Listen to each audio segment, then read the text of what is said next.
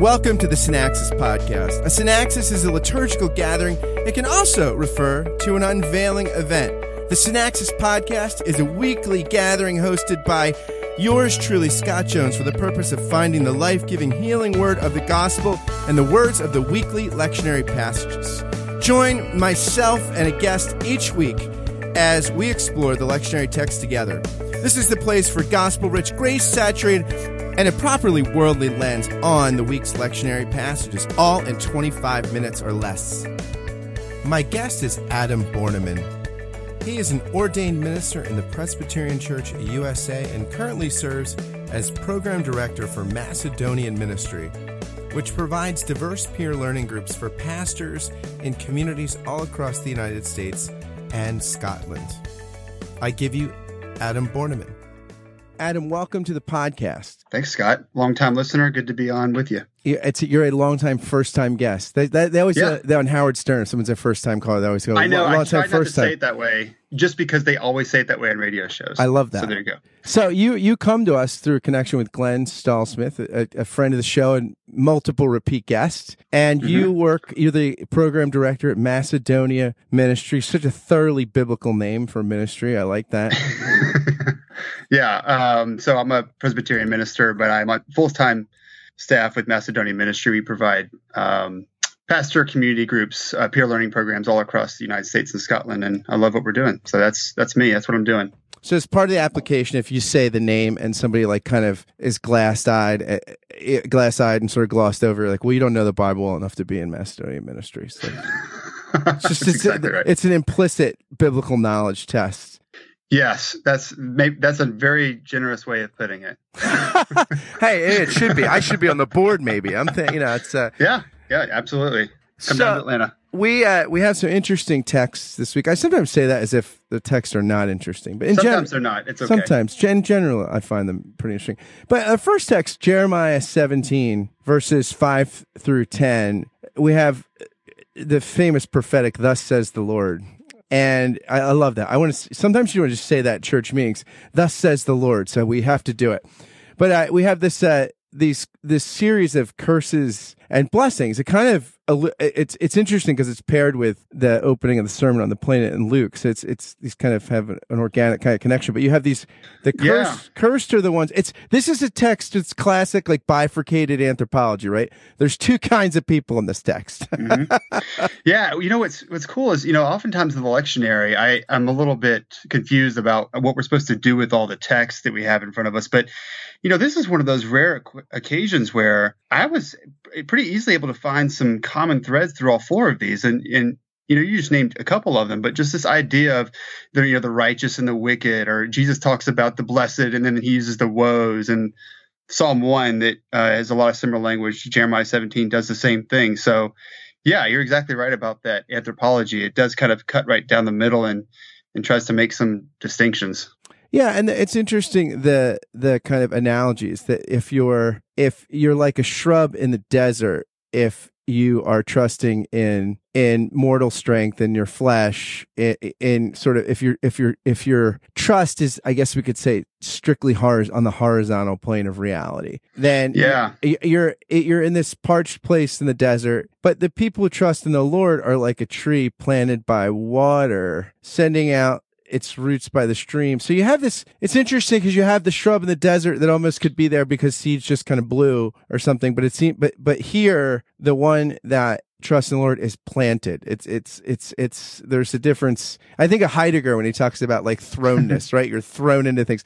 It seems like there's a mere thrownness to the shrub in the desert. And yet the one who's, the, the one who's blessed is the one who's who, who real I guess it's maybe it, you realize you're planted, you know, like uh, that that you see your origins. Oh yeah, I like that. Yeah, kind of being awakened to uh, what you're supposed to be planted in or what you are planted in, and that was another thing for me with these texts is that um, I'm wondering if arboreal is a word, but this uh, all these these trees, right? I mean, there's all these trees and this fruit and this growth, and um, for me, that the idea of rootedness really stuck out in all of these, um, and raising the question of what are you rooted in? What are we rooted in together? What is this uh, foundation that we're supposed to be dug into? Um, and of course, you know the whole the whole Bible, all the scriptures have this long arc theme of of trees and plants and where they're planted and what's running beside them and living water and all the way from the Garden of Eden to the to the new creation in, in Revelation with these trees planted by living water. And so,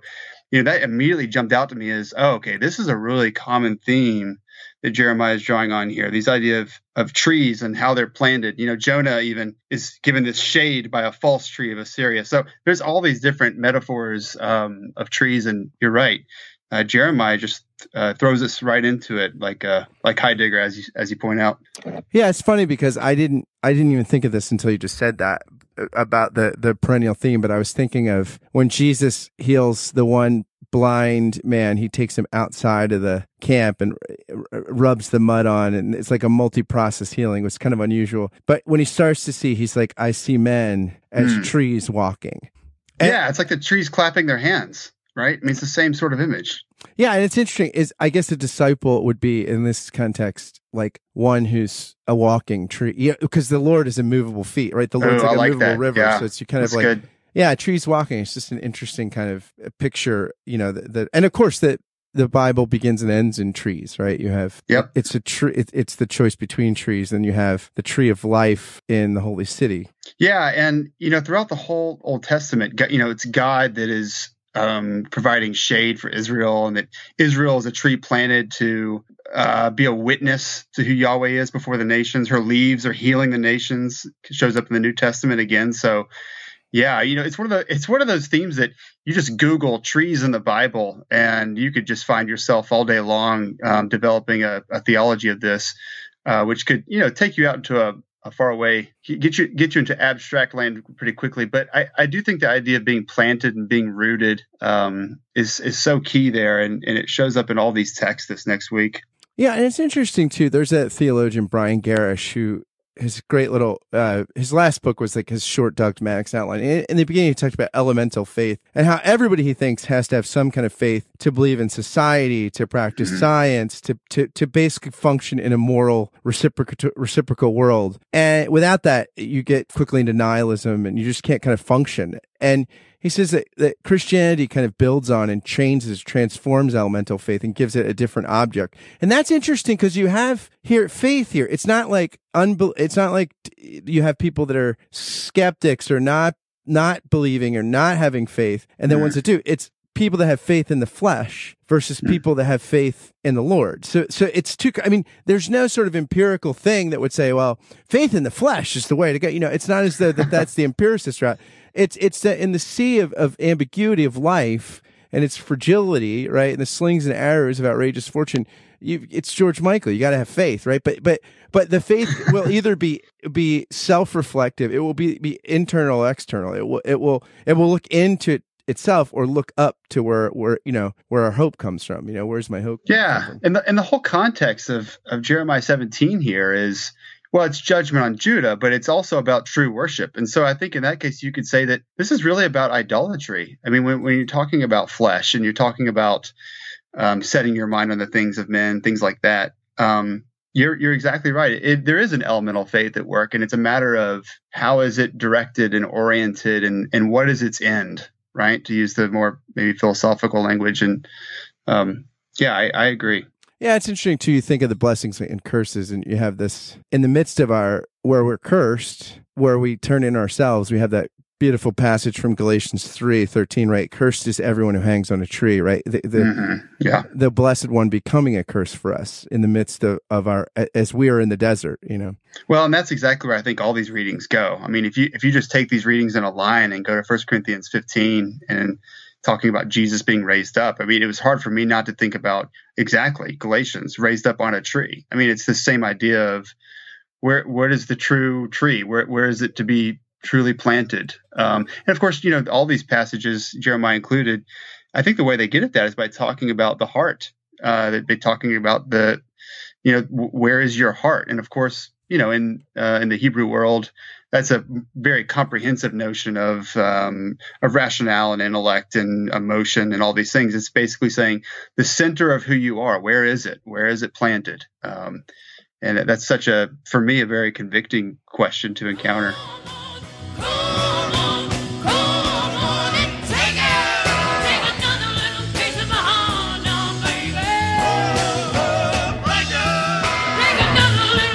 So on to 1 Corinthians 15, verses 12 through 20. Now we have this argument that Paul is making. If Christ, it's kind of a, if he's saying that if Christ is proclaimed as raised from the dead, how can you say there's no resurrection? If there's no, and there's this kind of syllogism, right? If there's no resurrection from the dead, then Christ hasn't been raised. And if Christ hasn't been raised, then the whole thing is in vain. And so that's interesting because here he's dealing with it, you have a couple different kinds of skepticism, right? You have probably Jews in some contexts who believe in a resurrection of the righteous at the end of history who wouldn't have any space for a res- and then you have people in a and and my guess is in the other Hellenistic kind of context that just don't have time for the idea of resurrection in general that that afterlife isn't a problem but the idea that there'd be a, that that the afterlife would be embodied and that that that resurrection is it, it, not something like you know the the the this isn't a sort of uh, death of Socrates kind of thing or you know it's not the Platonic uh, deliverance of the soul. It's something different. So it's interesting because here it seems like he's he's probably dealing with the latter that people are are, are there's this maybe dual skepticism about the resurrection because of resurrection in general. Yeah, and it reminds me of the fact that you know G- Jesus even is dealing with multiple parties of people who have different views of the resurrection. This isn't new to Paul. Um, you know, maybe Paul's mission to the Gentiles makes it even more complicated, but. Yeah, you, you know right. how you know how you remember the Sadducees don't believe in the resurrection, right? Because they're they're sad, you see, because they have no hope. okay, that's so bad. But, all right, Somebody told me that at one time, and I was like, "That's so bad. It's great." hit the stop button. I, am done. Yeah, it's terrible. It's totally terrible. yeah, you know, it's uh, when I was. Um, it was one Easter sermon I did years ago, and and I I let off the sermon. It was First Corinthians 15. And I said, "Hey, listen, folks. If I wake up next week and I decide that I don't think Jesus rose from the dead, I'm not coming back on Sunday." I said, "That's that's why I'm here. That's really the only reason." I said, "I I love you all, but without that kind of basic knowing nothing else but Christ crucified and, and Him raised, I, I can't be here. So I, I think Paul's kind of making the same um, argument here that, um, folks, what are we doing? What else do we have to stand on here? Um, and it's it's a beautiful argument, and of course the whole um, last several chapters of First Corinthians are just so rich and beautiful. And um, I've enjoyed, I've enjoyed following along um, some of his readings the last few weeks but yeah, I do. I think you're right. I think that is the crowd that he's dealing with. And um, what can I say? I, I, I, it'd be hard to put it better than Paul does right there. Yeah, and it's interesting too because I think that we have this sense that that people in the ancient world were just credulous and would believe anything and you know that we're as moderns we're such late modern people are so different but paul deals with skeptics of varying kinds you know here in corinth and other places and while our challenges might be different right th- that hmm. that it's not as though the gospel and with all of its particularity and all of its paradoxes you know divine and human uh the, the god author of life who tastes death you know, and then is raised. You know, again, not all, not all Jews at the end of history, but one strangely in the middle of history is the key to, to the cosmos. All this stuff, it never quite fits in anywhere. You know, and well, and, and, and, we see that here. Yeah, especially you, Corinth um, was such a was such a different place in some ways. It was very um, pluralistic and diverse, and it was a port city. All sorts of cultures and ideas colliding there. Um, and you know, you're right. It is anachronistic or, or, or just inappropriate for us to think that that world is more or less complicated than ours. Um, you know, I, I, think Paul's letter to the Corinthians is one that we should really hold to as one that speaks uh, directly to to the West in in the 21st century. Um, with all the types of things you laid out philosophically, skepticism and postmodernism and whatever else we think is bad and that the ancient world didn't have to deal with. I, I think that's wrong. I think they did. I think it was um, just as complex and just as, as beautiful as things can be today. Yeah, and it's interesting too because the, the resurrection is sort of the first fruits from from the dead, right? I mean, there's mm. new creation language here, and and the new creation like the only parallel in some ways is the original creation that God brings something from nothing. Mm. And, and, and that's what happens in the resurrection. He, Paul says several times he was, he was raised, you know, it's, it's, God raised him. And, and with that raising and vindication is, is the vindication of God's, of God's people. And so that, it, it, it, it kind of just as, as creation is brought to being from nothing. Uh, we kind of come into being in our nothingness, in our brokenness, as we're like cursed plants by the desert, like parched. Uh, we're, we're we're brought into newness of life. Yeah, one of the things I wrote down after going through all these readings is just that. I, I was reminded of, um, you know, the way that Karl Barth used to talk about you know, really the gospel comes to us as this judgment of our religion and our false ideas and strikes really at our hearts with grace. And and I I caught that sort of dialectic in these readings too. You know, you have all these contrasts between the righteous and the wicked and the blessed and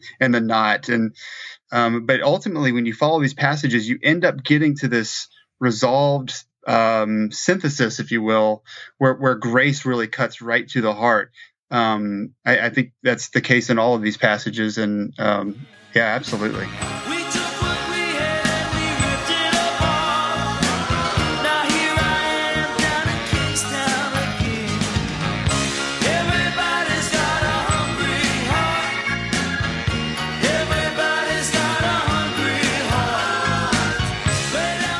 So, on to our gospel reading here. We have Luke 6, verses 17 through 26 the yeah. famously called right the sermon on the plain.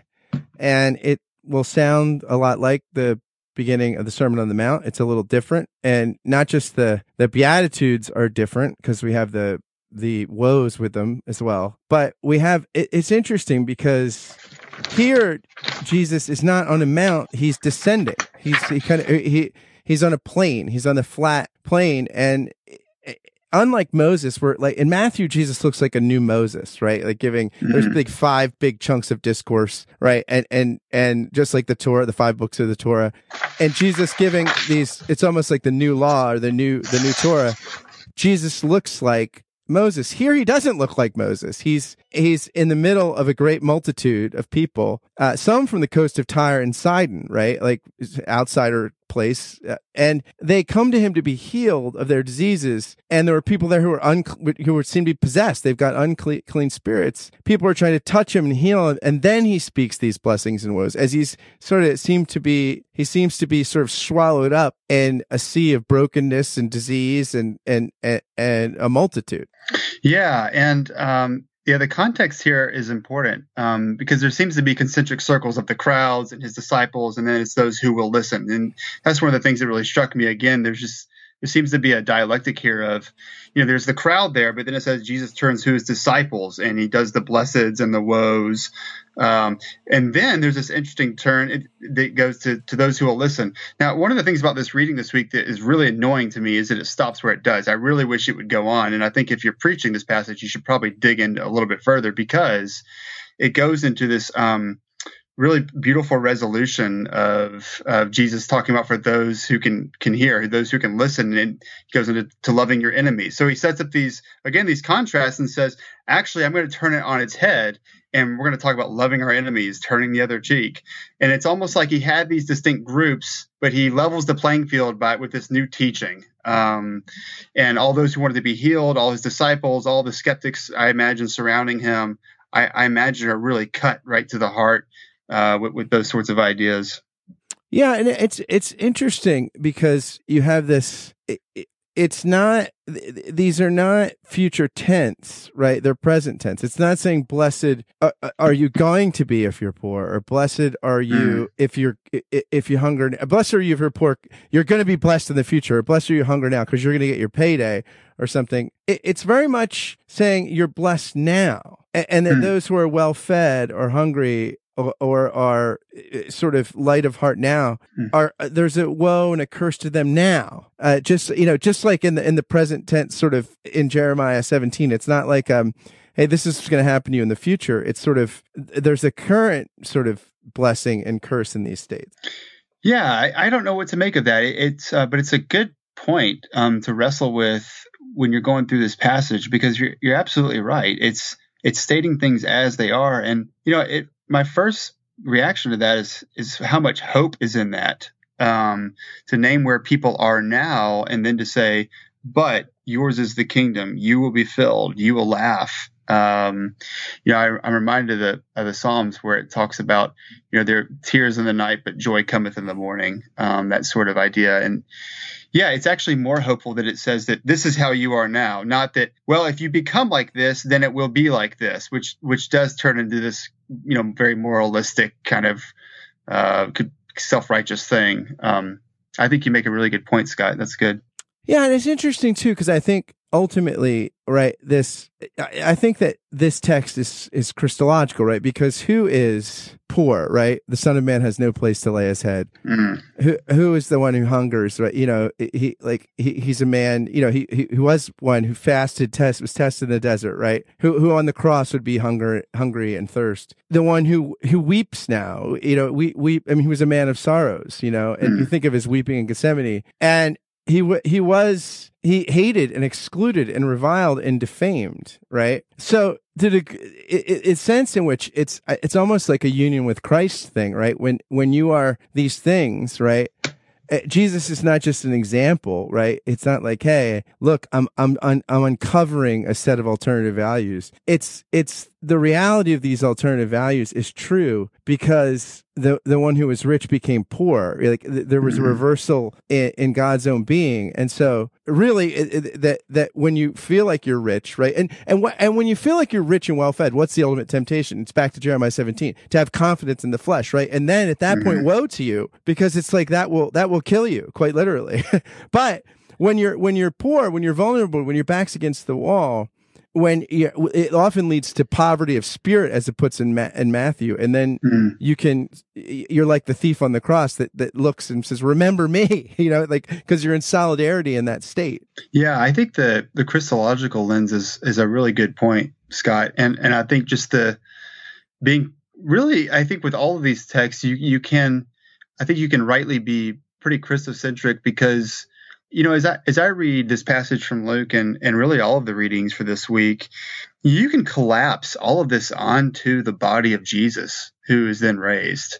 You know, this judgment against Israel and Judah, um, that the distinction between the righteous and the wicked. I, I think the whole point is that Jesus is the elect one who has taken all of those things upon himself that we can share in it, so that so that it, the gospel in that way cuts right across the rich and the poor. Um, that, that we can all find this hope in in Jesus. So yeah, I, I, think that Christological reading here is not only good, I, I think it's warranted. And I think when you read the Gospels in that way, you get a much better sense of um, of the Gospel writers and what they're pointing to. Yeah, it's like we, it's like you, this like reversal of the world's values. It's yeah. not just ideological. It's that you're invited into it because you stand in the grace of His reversal, right? And like in His sort of in, in the in, in the king becoming the excluded, right? In in in the one who's the source of all joy becoming the, the weeping one. Like that, that it's not just an ideology; it's a reality that that you can Hmm. you can live into. I, I, quote this a lot on the podcast. I think this guy Frank Lake, who is a Christian psychiatrist, mm-hmm. says you know that if if if we think our life is our humanity is to, to, supposed to be a container with something good in it, then we open the cupboard and say, "Oh, the cupboard's bare."